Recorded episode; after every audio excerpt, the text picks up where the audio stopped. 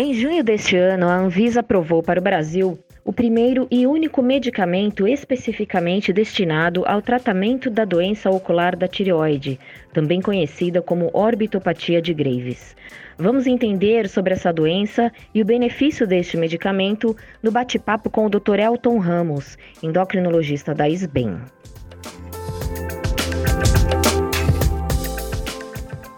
Que é a orbitopatia de Graves e quais são seus primeiros sinais? Oftalmopatia de Graves, orbitopatia de Graves, doença ocular da tireoide, exoftalmopatia de Graves, é tudo a mesma coisa. É uma doença autoimune, onde você tem uma reação imunológica autoimune, ou seja, produção de anticorpos, autoanticorpos contra antígenos da tireoide e também antígenos, né, que são proteínas da órbita do olho do paciente. Então, por isso que a gente costuma dizer que há uma reação cruzada autoimune de ataque imunológico contra esses tecidos, né, contra esses órgãos, a tireoide e o olho do paciente. Os primeiros sinais e sintomas podem ser muito discretos: lacrimejamento, fotofobia, sensação de cisco no olho, borramento da visão, inflamação do olho, vermelhidão, coceira, com a doença avançando, ou seja, a inflamação se instalando, esses sinais e sintomas vão piorando. Começa a surgir edema, começa a surgir aumento né, do volume das pálpebras com acúmulo de líquido, aquelas bolsas de líquido, pode evoluir para dificuldade de movimentação de olho, dor nos olhos, que é uma dor caracteristicamente na parte de, profunda, né, de trás dos olhos, retroorbital.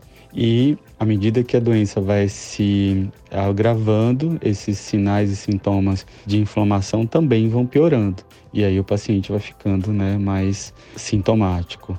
Naqueles casos muito mais graves, a gente pode ter evolução para perda da acuidade visual, a gente pode ter estrabismo, né, com o paciente com grande dificuldade de movimentação do globo ocular, a gente pode ter borramento é, da visão ou visão dupla. Então, é uma doença que ela pode se apresentar né, de forma mais leve ou de forma mais moderada e grave, principalmente no início, nos primeiros 12 meses.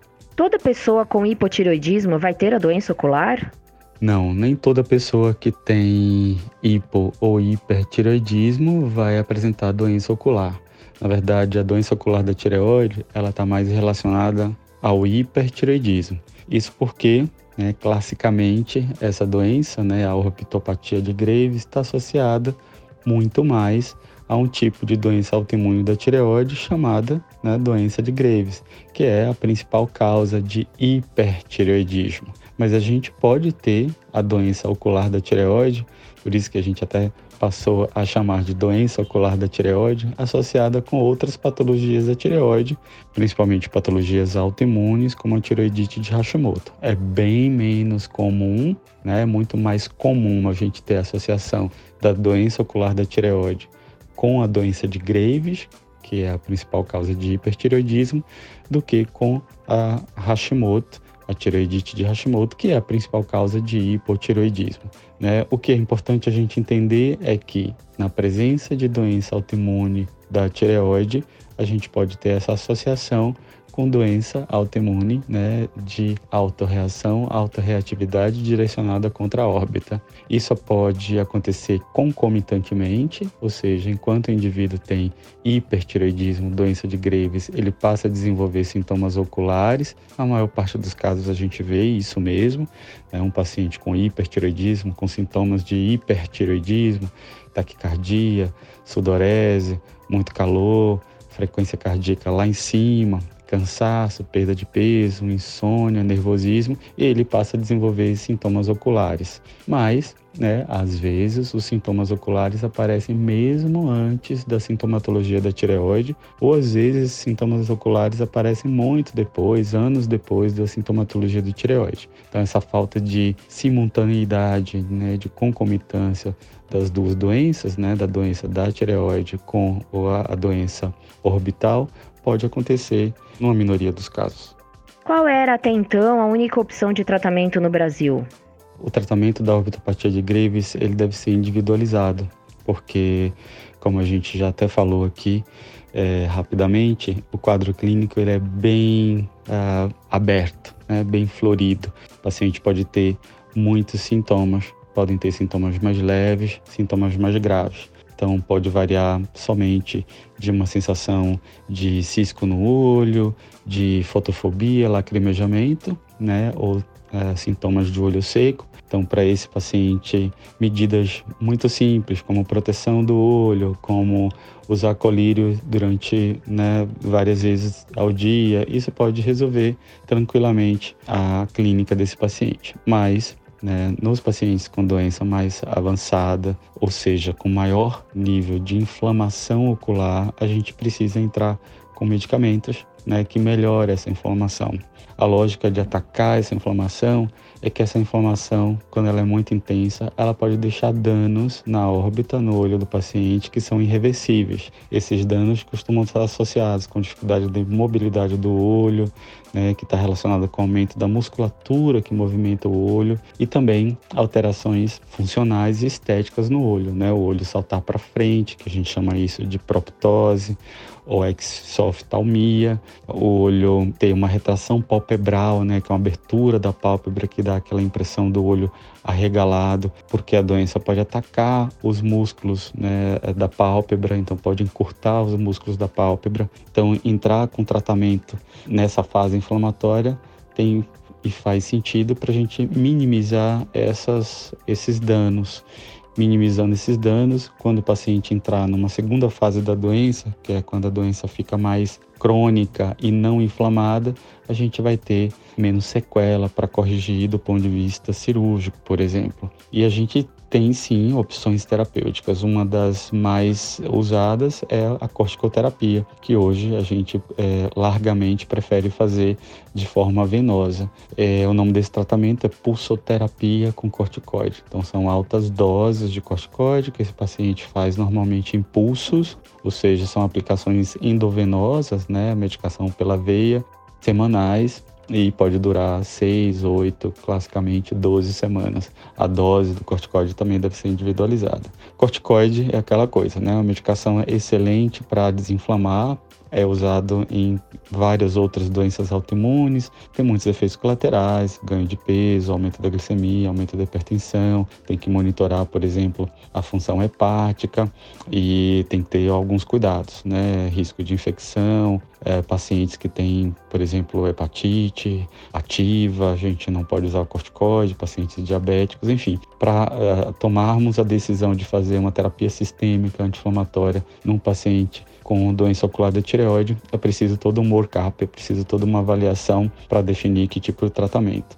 Uma outra forma de tratamento também é a radioterapia ocular, que funciona especificamente é, muito bem para quando o paciente tem aumento da musculatura do olho, dificuldade de mobilidade. Então, a radioterapia, apesar dela ser mais lenta, ela demorar para agir, né? o corticoide tem um efeito mais rápido um efeito melhor, por exemplo, é, na inflamação, no edema. A radioterapia tem um efeito muito bom para a parte é, muscular, mas também né, temos alguns cuidados com a radioterapia, porque é radiação, então você tem que ter cuidado com a retina, tem que ter algumas. É, não é recomendado para pacientes muito jovens, por exemplo, então tem que ter algumas avaliações. E a gente tem, portanto, é, diversas opções terapêuticas, algumas outras medicações mais leves. É, aqui no Brasil a gente pode utilizar outras drogas, como a colchicina, a pentoxifilina, enfim, né, até a simples reposição de selênio, que é aconselhável principalmente para os casos mais leves. Existe um leque terapêutico possível. Como funciona esse anticorpo monoclonal que chega agora como uma nova alternativa de tratamento? O surgimento de novas modalidades terapêuticas para a doença ocular da tireoide é muito bem-vindo. É uma doença que só recentemente a gente teve uma compreensão maior da sua fisiopatologia, que é bem complexa. envolve ativação de linfócitos, envolve a produção de autoanticorpos, anticorpos contra antígenos diferentes. Então a gente tem o receptor do TSH, a gente tem o receptor do IGF-1 e mais recentemente pesquisas mostraram né, uma interplay, uma conversa, uma cooperação muito grande desses dois receptores que eu acabei de falar, o receptor do TSH e o receptor do IGF-1, né, com papel muito importante do receptor do IGF-1 ativando né, toda essa cascata de inflamação que acontece na órbita. E é, drogas que possam a, atuar nessa cascata são muito bem-vindas. Né? Uma das drogas mais recentes é o teprotumumab, que é um anticorpo né, da classe IgG, e esse anticorpo ele se liga a o receptor do IGF-1, que é né, uma dessas proteínas que fazem parte da cascata inflamatória. Então, é um anticorpo que bloqueia né, e tem esse potencial de minimizar a ativação dessa cascata de inflamação que acontece dentro da órbita. Então, por isso que o teprotumumab é uma droga que pode ter influência né, na inflamação, né, que pode tentar minimizar e bloquear a inflamação ocular. Todo paciente com orbitopatia de Graves pode usar este medicamento? Quais seriam as contraindicações? Não, nem todos os pacientes com doença ocular da tireoide ou orbitopatia de Graves precisam usar é, novas opções terapêuticas, precisam usar corticoide, precisam usar o ou radioterapia a gente reserva o uso dessas drogas para pacientes com doença mais grave, né? o que a gente chama ortopatia moderada ou grave. Então, toda vez que a gente avalia um paciente, existem critérios clínicos para a gente definir né, atividade de doença, quando a doença está muito inflamada, o olho está muito inflamado, tem scores específicos para a gente poder fazer, por exemplo, uma pontuação de inflamação nesses pacientes e a gente utiliza esses scores, né, esses pontos que a gente atribui né, de acordo com os critérios de inflamação para definir se um paciente tem uma doença leve, moderada ou uma doença mais grave. E também existem scores, né, critérios de gravidade de doença, normalmente baseados né, na presença de sintomas como diplopia, que é a visão dupla, né, o grau de projeção do olho para frente, né, a exoftalmopatia, é, ou proptose, que a gente consegue medir com um aparelhinho chamado exoftalmômetro, ou avaliação de presença de perda de visão, né, que consegue confirmar, por exemplo, a presença de uma das manifestações mais temidas, que é a neuropatia óptica. Né, que é quando é, os músculos de dentro do olho estão tão aumentados a ponto de poder causar algum dano alguma compressão do nervo óptico. Então, os tratamentos né, sistêmicos endovenosos, como corticóide, o teprotumumab, eles estão mais reservados para esses casos mais graves, né, com score de inflamação clínica mais alto, com score de gravidade mais alto, porque a gente precisa utilizar esse tipo de medicação em pacientes mais avançados. Então, existem sim critérios né, de indicação e também existem critérios de contraindicação para cada tipo de tratamento. Né? Como eu já mencionei, corticóide, a gente tem que ter muito cuidado na presença de doenças hepáticas, na, doença de, na presença de doenças cardiovasculares, no paciente diabético, nos pacientes que têm alguma doença que aumente a susceptibilidade a infecções. Então, tem que ter muito cuidado no uso de corticoide. Para as novas opções terapêuticas, como o teprotumumab, também precisam, precisamos ter cuidados em relação a pacientes diabéticos, porque a, a medicação costuma elevar a glicemia. Em pacientes que têm doenças de base, como perda auditiva, né, porque um dos efeitos colaterais pode ser alterações na audição, que pode ser redução da audição ou a presença de zumbido, tinnitus.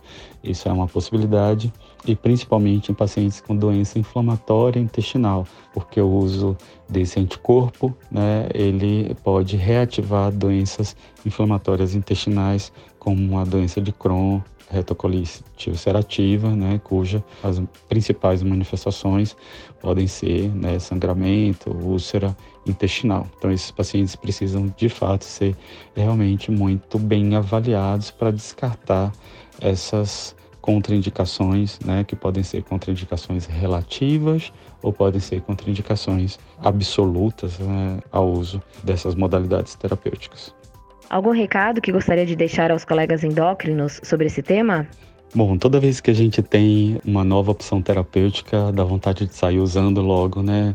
É, a medicina está sempre evoluindo, felizmente, né? Com muita pesquisa, principalmente pesquisadores da área básica, depois a gente transitando, né? Para pesquisa translacional, chegando à fase clínica, é sempre muito bem-vinda a, a descoberta de novas opções terapêuticas e a gente está vivendo isso agora, né, na área de doenças autoimunes, na área de câncer. Então, felizmente, novas possibilidades terapêuticas estão aparecendo, trazendo horizontes para o tratamento de doenças de difíceis controle, como é o caso né, da doença ocular da tireoide, que em alguns casos a gente se vê em situações realmente difíceis. O que eu recomendaria e o meu conselho para colegas endocrinologistas que vivem né, essa era com o aparecimento de tantas novas opções terapêuticas para as doenças endocrinológicas, diabetes, osteoporose, etc., é realmente ter um, um pouco de calma no screening né, dos pacientes, na avaliação dos pacientes para indicação dessas novas opções terapêuticas. Entender muito bem o mecanismo é, de ação das drogas, entender como é feito o tratamento, né? É um tratamento complexo. Para o uso teprotumumab, por exemplo, é um tratamento que dura seis meses, né? São infusões a cada três semanas. Entender que são medicações que precisam né, ter um, um, respaldo do ponto de vista de custo-benefício. A gente tem outras opções terapêuticas, como as pulsoterapias com corticoide, que são eficazes né, e que a gente tem muita experiência pelo uso a, ao longo de muitos anos. Então, realmente, é, equilibrar isso, né, a indicação a, necessidade do uso de novas opções terapêuticas versus né, o uso de opções terapêuticas que a gente já tem, que a gente já tem mais experiência, que é, representam menos custo e realmente avaliar corretamente né, é, se aquele determinado paciente tem custo-benefício para o uso de novas opções terapêuticas. Muito obrigada por sua participação. Eu agradeço o convite para falar de orbitopatia de Graves, doença ocular da tireoide. É um prazer ter sido convidado para trazer essas informações. Muito obrigado.